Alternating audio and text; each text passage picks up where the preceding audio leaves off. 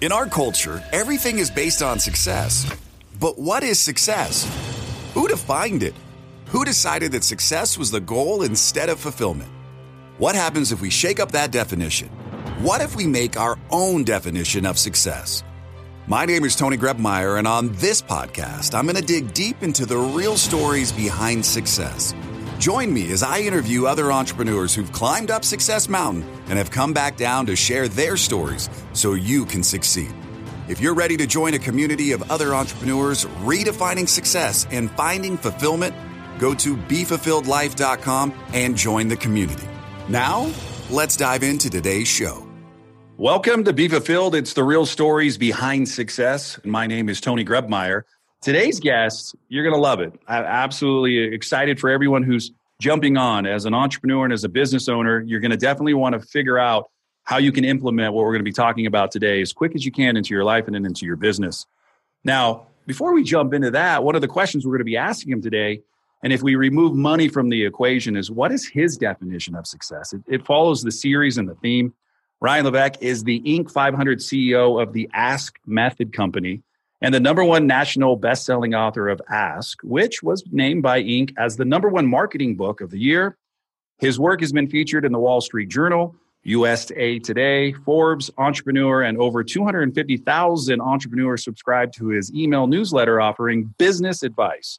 Now, he's also the co-founder and investment in Bucket.io, a leading marketing funnel software for entrepreneurs, and his latest book, Choose, helps readers avoid making the single biggest mistake when starting a business and guides people through answering the all important question What type of business should you start? We're going to find that out more today. Please welcome to the show, Ryan.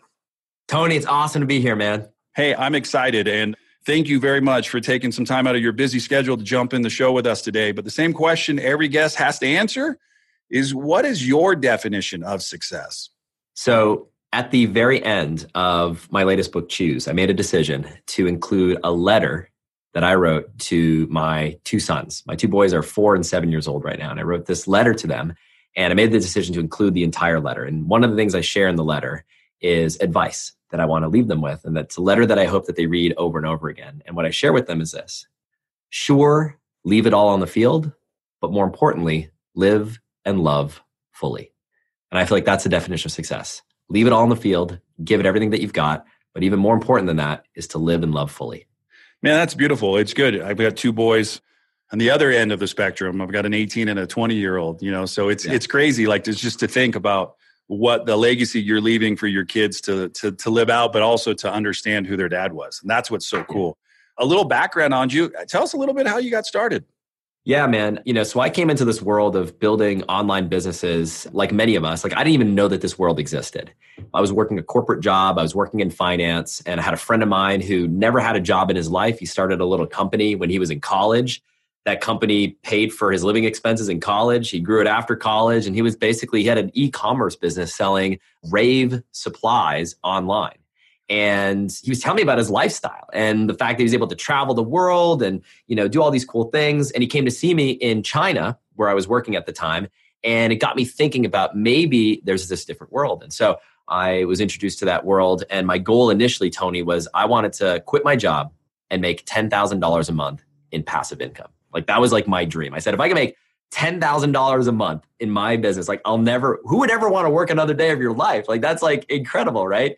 And so um, that was my big goal. And through a series of some failures, some successes along the way, that was 10 years ago. And this past year, we just celebrated passing $10 million in income in our business. And so just goes to show you there's no such thing as an overnight success. It's taken 10 years to get here, a lot of hard work. But uh, I think a lot of us come in and we don't realize what we can actually do when you stick with something. You talked a little bit about your kids. Mm and getting up kind of every morning. You work from home, you work in an office. Tell me a little bit about kind of your your mode for operation. So when we first got started, like the, the way we first got started in our business, you know, I was working in Shanghai, China. My wife was a grad student getting her PhD in Hong Kong. So we're living this crazy bi-country marriage where we're seeing each other like once a month, flying back and forth to see each other. And uh, one day in 2008, I quit my job and it was in the middle of the world financial crisis. I literally walked into my office as an aside one morning, and the Wall Street Journal read AIG to file for bankruptcy. That was the mm. company I was working for. It was literally that day. I called my wife. I say, "Honey, I'm gonna. I think I'm gonna do it. I've been talking about starting my business. I'm gonna quit." Wrote up a resignation letter, handed it to my boss. Two weeks later, I sold everything that I owned, moved in with my wife in a tiny 400 square foot apartment. It was student housing is where we started our first business. She was in grad school. We're in our mid 20s. So started that like in a simple 400 square foot, one room apartment. So it started there. Moved back to the States. We moved to Brownsville, Texas. We had a tiny apartment with bars on the windows about a mile away from the Mexican border. You know, I tell the story, it's true story. We had a $50 a week grocery budget. That's what we could afford. My wife was making $36,000 a year as a museum curator at the Brownsville Historical Association, and we were living on $36,000 a year. And I spent my days working in the business, getting this thing launched. After she came home from work, we'd make dinner. We'd work till the wee hours of the morning, and then I we had only one car, so I drive her to and from work every single day. And that's how we got started. That first business grew to twenty five thousand dollars a month in about a year and a half. She quit her job after that. We got our first bought our first house, tiny little house in in, in Austin, Texas. And then fast forward to here we are today. It started just the two of us. I've got a team of about 55 people, uh, 55 employees now that, that work for us. We have a, a brownstone that we use as an office. So that's what you're, if you're watching this interview right now and you're wondering, where am I? We have a four story brownstone and it's a residential brownstone that we converted into office space. So we have uh, the master bedroom is converted into a studio space that you can see here where we film all of our video. We've got uh, a couple offices downstairs. The, the main living room is a boardroom. We run it like an Airbnb because we got a lot of virtual staff. So we have people who like come in, they'll stay in, in the bedrooms here and they'll, they'll stay a couple nights here. And then we've got a separate house where we live. And for my routine now, um, we got two young boys. Mornings are all about getting those kids to school on time. One thing that we're doing right now, Tony, that your listeners might appreciate is I, I introduced this thing at one of our events a couple months ago where I, I, I shared to our clients that my boys and I wanted to get fit. We wanted to just improve our fitness. And I'd recently bought a Peloton bike. I was getting on the bike. They're watching me do this. They can't get on the Peloton because they're too small. So I said, Daddy, we want to do something every morning to exercise. And I said, Well, why don't we do a push up challenge? And so the name of the game was this we started with 10 push ups, and we say, Every day, let's add one more push up. So we'll start with 10. The next day, we'll do 11. We'll do 12. Boys are four and seven. Well, fast forward to today. Today was uh, 48. So we did 48 push ups, and we're going to go to 100. Now, I, I shared this with members of my community, and people wanted to jump on this this train, wanted to jump on this thing. And so we got people starting at all levels. People have never done a push up in their life. People starting at one push up, adding one per day. And it's been this great metaphor for succeeding, not just in fitness, but in business, in life. I think so many people rush to do 100 push ups instead of just focusing on where you're at right now and that incremental steady progress of adding one more a day. And so every morning part of my routine the question you asked i shoot a, li- a facebook live. I say all right we're in the living room. We're doing our push-ups days 48 all right boys let's do it. And then we do our push-ups sign off for the day a little piece of wisdom and have at it. So that's our our morning routine is a lot of time with the boys getting the kids to school working in between and trying to be the best dad possible and you know run a fast growing company at the same time well, man, I, I got to tell you, thank you so much for just laying it as simple as it is. I think getting the most important point across is just start and then build some consistency and then never quit, right? And I think oh, so many times people, like you said, you know, set the bar of 100. You know, I don't even think I could do 100 right now, but I could get to 100. And totally. So, a couple things you talked about in the opener was you've had some failures, you've had some things along the way that didn't work. What are some things like if you look back and question comes up like the single biggest mistake people make before starting their business. So you could totally. avoid maybe some of the failures that you're going to face because you've done some things different. So how would you answer that? So in my, my first book ask i revealed the marketing methodology i used to enter 23 different markets. And as you mentioned the book it succeeded well beyond my wildest imagination. It's hundreds of thousands of copies have been sold. It's published in all these different languages. And when you write a book like that, Tony, like you get a lot of great letters and emails and Facebook messages from people saying, "Oh, your book transformed my life and it's awesome and I've used this." But you also get emails and letters from people who say, "Dude, I read your book, I followed the process you teach and it didn't work. What's up?" And it frustrated me when I got those letters. It frustrated me to figure out what was what did I miss? What did I do wrong? What did I leave out of the book? And what I found, Tony, in what became the biggest research project of my life over the last three years is that the single biggest reason why people were failing, having read the book, all came down to one thing. It came down to this. Most of the conventional wisdom out there when it comes to starting a business is all about answering the question of what. What type of business should I start? What should I sell? What should I create? What should I build? When in the reality, the first question that you need to be asking, the one that's even more important than that, is not what, it's who. Who are you going to serve? Who's going to be your market? The what is important, but the who is the foundation on which all things are built. And I realized, Tony, just in very simple terms, people were following the ask method to the letter, but they were choosing really bad markets. And there's this metaphor that I that I talk about in the book that I think is really helpful, and it's this: it's like starting a business, deciding what type of business to start, is like tossing your boat, a raft, in a river. Now you can have the best raft money can buy, you can have the best equipment. Heck, you can bring your friends in to help row that raft with you and have the best possible crew, and you can bust your butt rowing that raft 18 hours a day. But if your raft is facing in the wrong direction, or worse yet, you put that raft in a river with no water in it, it doesn't matter how hard you row that thing. You're not going to get to your destination. And what I found is that people, they had the best raft, they had the best crew, they had the best equipment. They're working hard, rowing 18 hours a day, but they put their boat in a river that was never going to get them to where they wanted to go. And so that's why I wrote this book, Choose. It's all about how to make the single most important decision before starting your business. And that's not what to sell or what to create, but it's who to serve. And it's something that doesn't get enough attention. And it's what I discovered to be the single biggest reason why people fail when starting something new.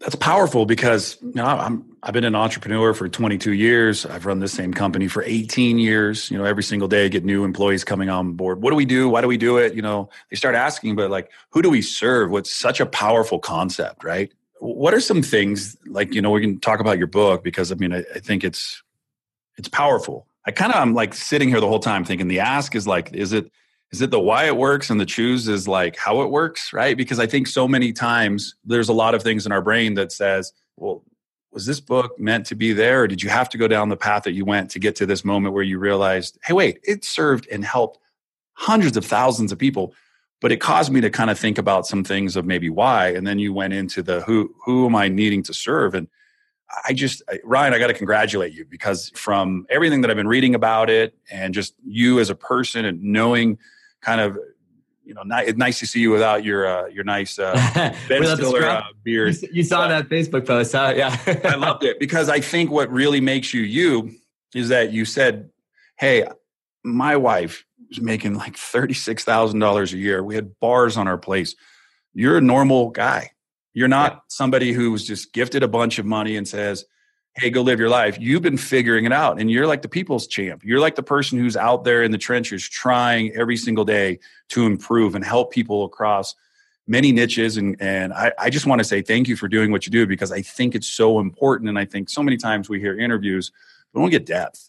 And there's a lot of depth in you because from A, making a statement and being able to talk about, hey, you know what? I, it, I had some people that didn't figure it out, and and you were challenged, and I think in a lot of ways to go back and figure some stuff out. So I just want to say thank you for that. No, I appreciate that, man. And you know, one of the things I I talk about in the book is I am, believe it or not, like I'm a pretty risk adverse entrepreneur. and one of the things I see, I tell like a lot of my friends that were, you know, I, I'm the first in my family to go to college. I grew up blue collar. My dad worked nights. My mom cut hair in the basement of our house. So as blue collar as you can come. And uh, first, my family go to college. I get into an Ivy League school. I'm going to school with kids who went to the top prep schools in the country. Most of my friends from college are all lawyers, doctors, professors at the top universities in the world. And a lot of my friends, when I first started my business, were wondering, what the heck am I doing? Why am I teaching people how to make Scrabble tile jewelry with origami paper? Like they thought I'd lost my mind. And now a lot of them come and circle back and they say, Ryan, I want what you've created. Like, I hate my life as an attorney. I hate my life as a doctor. I'm not getting anywhere in academia. I would love to be able to have what you have. And so, what I realized along the way, Tony, is that the reason why so many people don't take the leap is because they're afraid to give up good to go for great.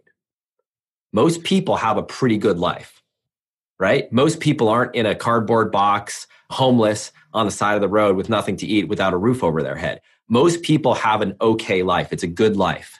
And it's the fear of giving up good in the pursuit of great that holds people back. And that's why I wrote this book, because I'm just like that. I wanted to give people who are afraid of taking that leap, taking that risk, a formula, a methodology that you can know with relative certainty that your business is going to succeed before you actually invest time and money uh, in your life into creating the thing. If you walked into a store, you know, down the street today, you walked into, let's say, Barnes and Noble or some bookstore, where would you find your book? Where would you think Choose would show up? What category and who? And yeah, I mean, why would people be searching for it? Choose is it's going to be in the business book section, depending on what type of how a bookstore might categorize its books. Within that, probably entrepreneurship, starting a new business. It's going to be right there, right? It's in many ways, it's the what's what color is your parachute for starting a business. So what color is your parachutes? Like what type of job should you create? The book Choose is all about what type of business you should create. And there's a process that we go through. And so we it's a process of introspection, understanding yourself.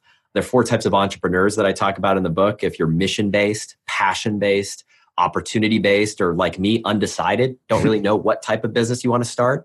We then help identify what type of product you should focus on selling based on your personality. Are you more introverted? Are you more extroverted? What your lifestyle goals are, what your aspirations, what's most important to you. Is it freedom? Is it impact? What's most important to you? So, putting all these ingredients together, you can help identify what type of business is right for you. And then from there, once you've got some clarity on that, go to that question of who. Who are you going to serve? Right? Because that at the end of the day is going to define whether you're successful or not more than anything else. And in fact, there, there are seven tests that we go through in the book to identify if the business idea that you have is one that you should pursue. If it's a green light, if it's a red light, or if it's a yellow light, meaning you can proceed, but proceed with caution. In the book, you, you teach something uh, describes as the five market must-haves. You, totally. Can you explain just a little bit about that? I thought that was a fascinating piece. Yeah. So in the process of writing this book, one of the things that I did, I mentioned embarked on a, a research project, it's the biggest research project of my life.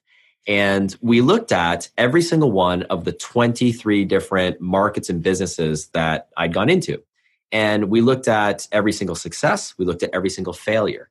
Then we expanded that research to my students and my clients and their successes and their failures.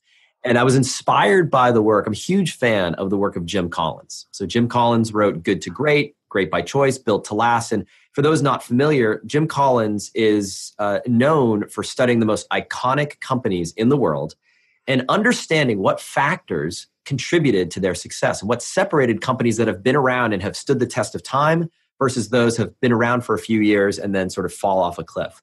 And I was similarly curious to understand what were the characteristics, what were the factors that made the successful markets successful and the markets that didn't succeed failures. And I came up with five specific factors, five market must haves. Every single one of the successes had all five of these. Every single one of the failures was missing at least one of these key ingredients. So I'll give you the five one by one. The first is what we call an evergreen market. Evergreen means the market was relevant 10, 15, 25 years ago, and it'll be relevant 10, 15, 25 years from now.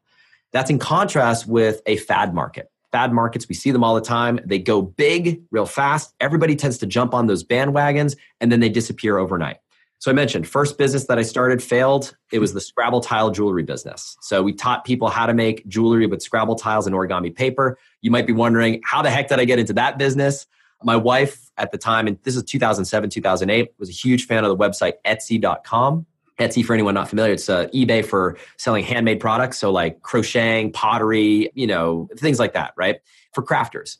And there was this jewelry that was selling like crazy. And it involved combining origami paper with Scrabble tiles, and it was blowing up. And so at the time, we're living in China, and she says, Honey, I know you're trying to figure out what business to start. What if we create this jewelry? We're here in China. We have access to all the origami paper you could ever want. We have access to inexpensive labor. We could set up a little factory in southern China, just over the border of Hong Kong, and we could import this jewelry into the United States. What do you think? And I said, I don't want to build that kind of business. Like, I don't want to be tied to a factory. I want a location independent business where I can travel and do all sorts of cool things. So I shut the door on the idea. And then fast forward a few weeks later, she comes back to me with the same thing. And she says, I want to talk more about that Scrabble tile jewelry thing. And I said, honey, I thought we closed the door on this thing. And she said, no, no, no, time out, time out, time out. Not making the jewelry. Check this woman's shop out on Etsy. Mm. Show me the shop. And as a woman who wasn't making the jewelry, she was teaching people how to make the jewelry. She was selling an online tutorial, a PDF on how to make the jewelry. Now, the cool thing about Etsy is you can see a person's sales history. Oh, wow. You can see how many sales they're generating every single day. And so we did the math. This woman was making about 20 to 30 sales a day with this $20, $30 PDF. We did the math real quick, Tony. We said, this woman was making $15,000 a month selling a simple PDF. We bought the PDF. It wasn't very good. It was like made in Microsoft Word. It was so homemade and spelling mistakes. And so we said, we think we can do something better than this. So we built a better mousetrap. My wife learned how to make the jewelry. We took great photographs, did the instruction, yada, yada, yada, create this guide, start making $1,000 a month, 2,000 a month, $5,000 a month, $9,000 a month. We said, we're going to be rich. First business, like we're going to get rich off this thing. And then before we knew it, the worldwide Scrabble tile jewelry market fell off a cliff. It crashed. We learned that it was a fad market. The website Etsy was filled with suppliers. Everybody was making the jewelry. People, there was no one left to buy the jewelry. And so there was no one left to buy the tutorials on how to make the jewelry. At this point, I'd quit my job. My wife was doing a PhD program. She's finishing that up. We have no money coming in. We went through our entire savings basically. And we had this moment where we looked at each other and said, oh crap, what do we do next? So that is the type of market you want to avoid. You want to avoid a fad market. And the one that's more recent that many of us, many of your listeners, I think will be familiar with is the Bitcoin market. If you look at the Bitcoin market and you study the keyword volume, you go to a website called Google Trends or trends.google.com, you can see this for yourself. You can see the keyword volume for Bitcoin explodes. It goes big, big, big, big, big. And then when Bitcoin crashed, it fell off a cliff. And I know a lot of people who went into businesses, whether it's teaching, whether it's membership sites, whether it's uh, exchanges themselves, to be part of the whole Bitcoin craze, who are now out of business, having to do something else. So you want a market that is not a fad. You want a market that's going to be around. So how do you know that? Well, you can use Google Trends. You can use a tool called Google Trends. It's free. And you can look at markets that the keyword volume is stable over time, not just for a few months or a few years, but for decades. And so the next business that we went into was the orchid care market. So I wanted to go into a market that was not going to go away. Orchids, as in the flowers, it's been around for, you know, they've been around for 60 million years. Since the time of the dinosaurs, they've 80,000 plus varieties of orchids around the world. And people have been caring for orchids. They're Renaissance paintings with people caring for orchids four or 500 years ago. And chances are, four or 500 years from now, orchids are still going to be a thing. So I was burned by the Scrabble tile experience. I said, I want a market that's never going to go away. Gardening is the longest lasting, oldest hobby in America. 200 million Americans garden in some way, shape, or form. I said, this is as evergreen as it comes. So that's the first market must have. Number two, it's not enough to be in an evergreen market. You have to be in an evergreen enthusiast market. Now, an enthusiast market is in contrast with a problem solution market. This is the second mar- market must have. Problem solution market, Tony, is like the flood removal market. Say you have a, a flood in your basement and you want to get the, the flooding removed. That's a, a problem that people, they solve the problem and they never want to think about it ever again for the rest of their life.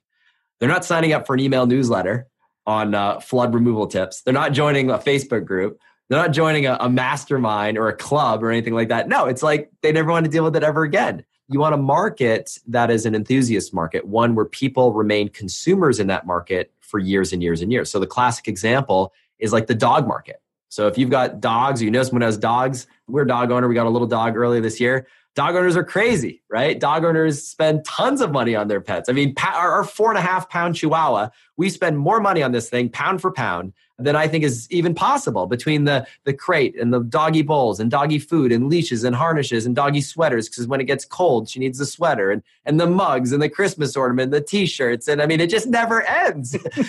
you hey, know? baby, if you're listening to this episode, just want you to know Ryan's telling you right now it never ends. So slow down. you know, so the point is you're looking for a market, Tony, where you can find a customer and sell multiple things to the same customer, as opposed to a problem solution market where you constantly have to find a new customer every time you want to generate a sale. So that's an enthusiast market. Now, it's not enough to be in an evergreen and an enthusiast market. You need to solve market must have number three, which is an urgent problem in the context of that enthusiast market. What that means is this you go into the dog market. What you don't want to do is go into that market selling doggy mugs as your main focus. You want to find an urgent problem. In the book, it's what I call a $10,000 problem that people have in that market. So in the dog market, classic example is the puppies peeing on the rug. You bring a new puppy home for the first time, puppy starts peeing on the rug, peeing on the sofa, peeing on the clothes, peeing on the pillows, peeing on the bed. It becomes a problem. An urgent problem is the type of thing that someone wakes up one day and says, honey, enough is enough. We got to fix this thing today. It's a market, it's a problem where people are not price sensitive. It's a problem where people aren't going to shop around for weeks and weeks to get a 10% discount. They go online, they say, I got to solve this thing and we're going to solve it today. Now, you want to look for that for several reasons. Number one, the price sensitivity is the is the first one that I mentioned. But number two, when you solve that problem for someone, you then can become their trusted advisor for life in that space. Right. So I share a story in the in the book. Dana Obleman and her husband Mike, they have a company called Sleep Sense. They teach parents with young infants how to get their kiddos to sleep through the night. So if anyone who's young kids, remember those days, right? When the kiddo's not sleeping through the night, nobody's getting any sleep. They're miserable, right? And so that's an example of an urgent problem because they got parents that the baby over their shoulder, they got the iPhone in their hand like this, holding the baby, going to their website, buying their product because they're not going to go another night without getting that thing solved. That's the type of problem that you're looking to solve. So urgent problem. Number four, market must have number four is what's called a future problem.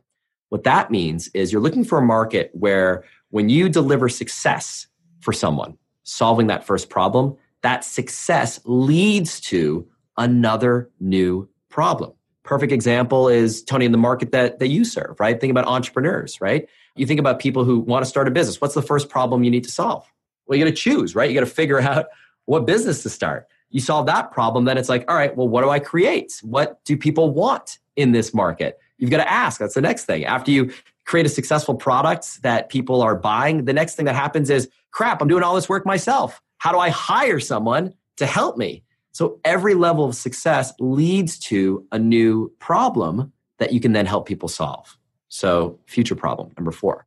And number five, and I learned this, this one the hard way, is you want a market that is filled with what are called PWMs. PWMs, if you're not familiar, it's a phrase I learned first from the late, great Gary Halbert, largely regarded as one of the greatest direct response copywriters of all time. PWM stands for players with money. Now, it doesn't mean you want to be selling to billionaires or decamillionaires, but you want to be in a market where people spend a disproportionate amount of their income in that area of their life.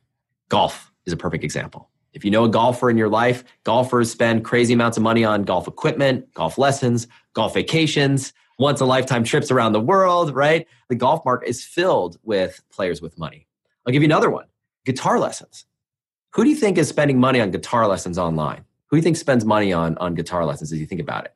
It's I'm, I'm sitting here. I'm trying to figure it out. I'm like, it's well, guys. You think, yeah, it's guys, right? It's 40s, middle aged. 60s. Yeah, 40s and 50s. Kids are a little bit older, right? So now they got a little bit of free time. They're not going to soccer practice and everything like that. Can finally spend time on themselves. And here's the thing they can finally live out their dream that they had when they were 17 years old and they wanted to be a rock star.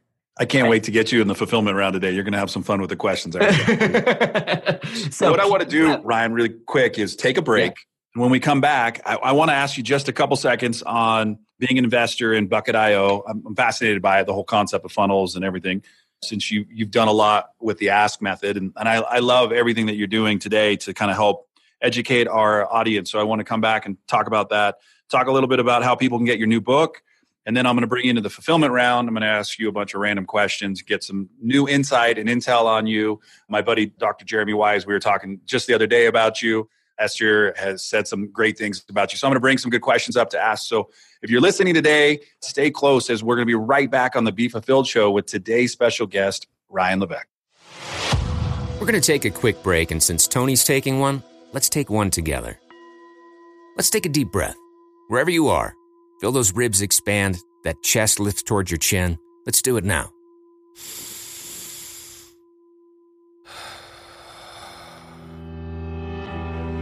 That feels good, right? That's one of over 23,000 breaths you're going to take today. You don't even think about it, you focused on that one. That's life. That's rejuvenation. That's the moment right here. And thanks for doing that with me. We all matter. Those breaths matter. Let's remember them. And let's get back to the show.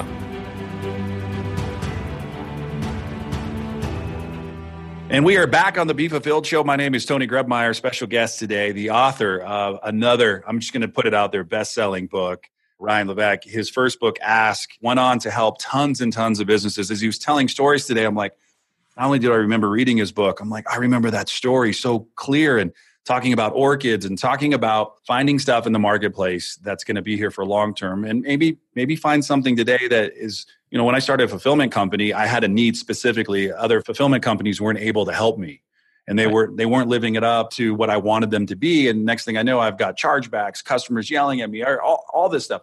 So we made the decision one day to take it and make the industry better.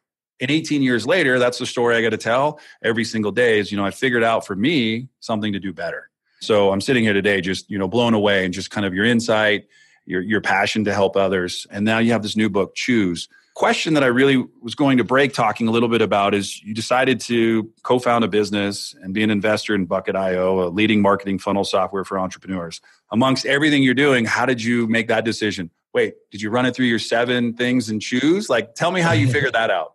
So we use the methodology that we teach. And so after writing the book Ask, I realized two things. Number one, the single biggest mistake that people were making having gone through the process was choosing the bad market. And so that's what led to writing the book Choose. I also realized something else that the biggest thing that was holding people back who were ready to ask was not having the right tech. They didn't have the right technology in place to implement the methodology. So they got the process. And so for anyone not familiar, Ask the methodology is all about asking a series of questions when people land on your website so that you can better understand a person's situation and direct them to the best product or resource based on those answers. And so instead of selling in a one size fits all way, it allows you to customize your message based on a person's bucket.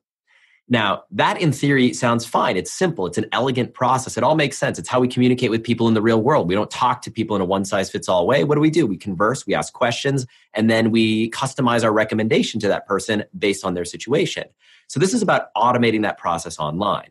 And the thing that I realized is that people were getting stuck on the tech, and there was really no good solution in the market to deliver that. People were cobbling together things with scotch tape and rubber band. People were custom coding and custom developing things that weren't quite working, which was very expensive and time consuming. And so I was inspired to fill that gap based on what people told me they were struggling with, their single biggest challenge. And that led to creating and investing in a business called Bucket.io, which is simple technology that you can put on your website to ask a series of very simple questions designed to funnel people, put them into buckets, and you can do real time lead scoring and you can customize your messaging, customize your products, your services that you put in front of someone based on their situation. Thank you very much. No, it's passion. Number one, I think you found a need, you filled it, but there's also something there in who you are is passion. Like you, you want to make the world a better place, and you're doing that with all this, all the things we're talking about today. So, you know, your latest book, Choose, you know, it says it helps readers avoid making the single biggest mistake when starting a business and guides people through answering all the important questions. We've been listening to all the answers today, and I'm sitting here chomping at the bit. I want I want to help our audience today to get a copy of your book. So, how can people go and find it? Is it Amazon? Where are you at? Yeah, we wanted to do something special for your listeners. And so here's what we decided to do. We're going to give away a free hardcover copy of the book to anybody who wants one, ship it to you anywhere in the world, doesn't matter where you are.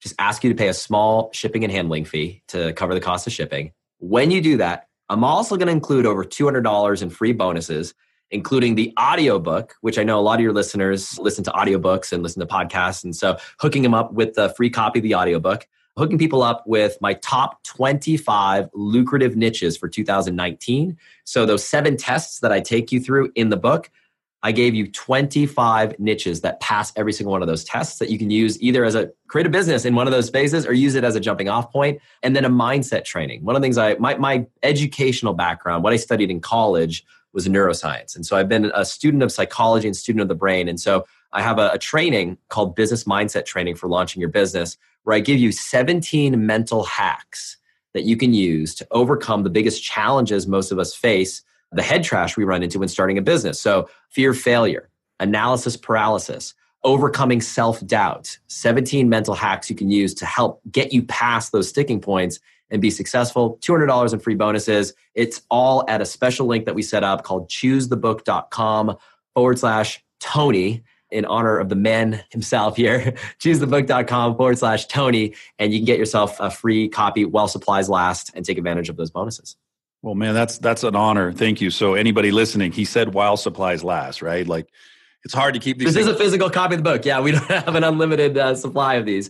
I'm honored. I, I, really am. And one of the things that I, I just want to talk about today, you know, I, I think, you know, a lot of times as business owners, we get into this comparison game. We see people online.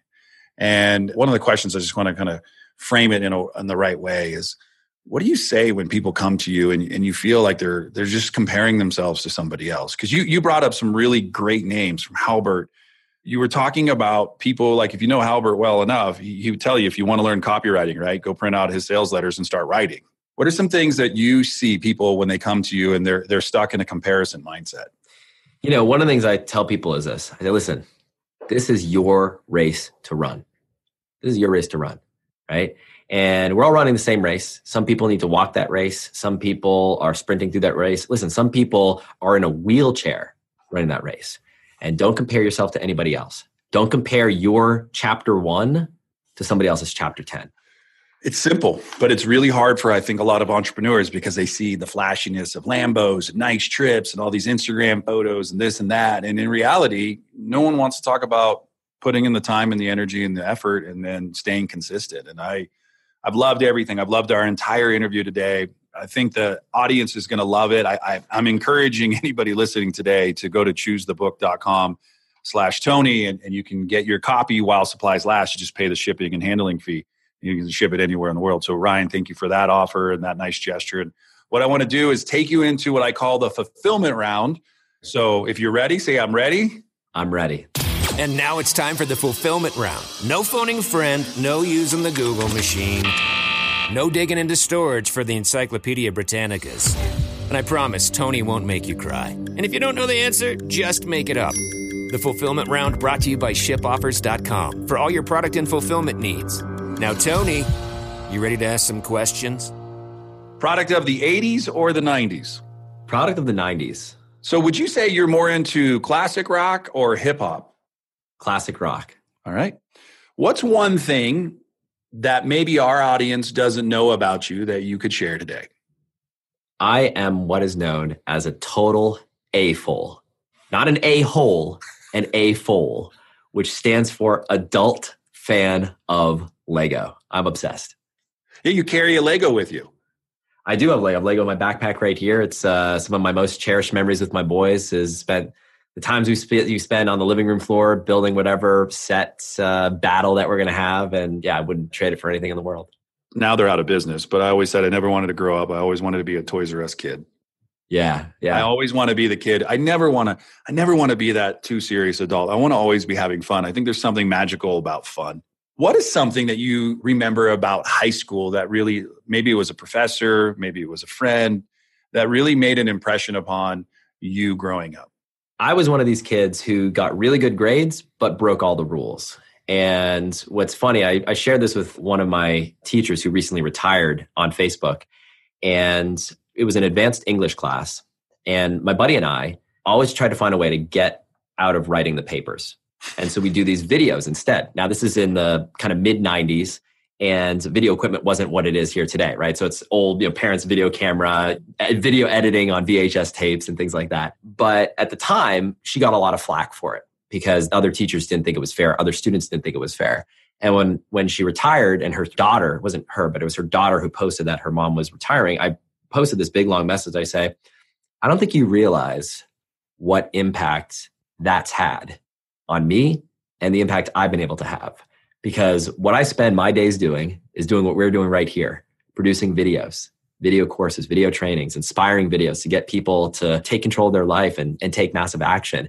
And I think about the fact that she took a chance on me, broke the rules, let us break the rules to do that. And the impact that it's having in the world is pretty cool. It's pretty special.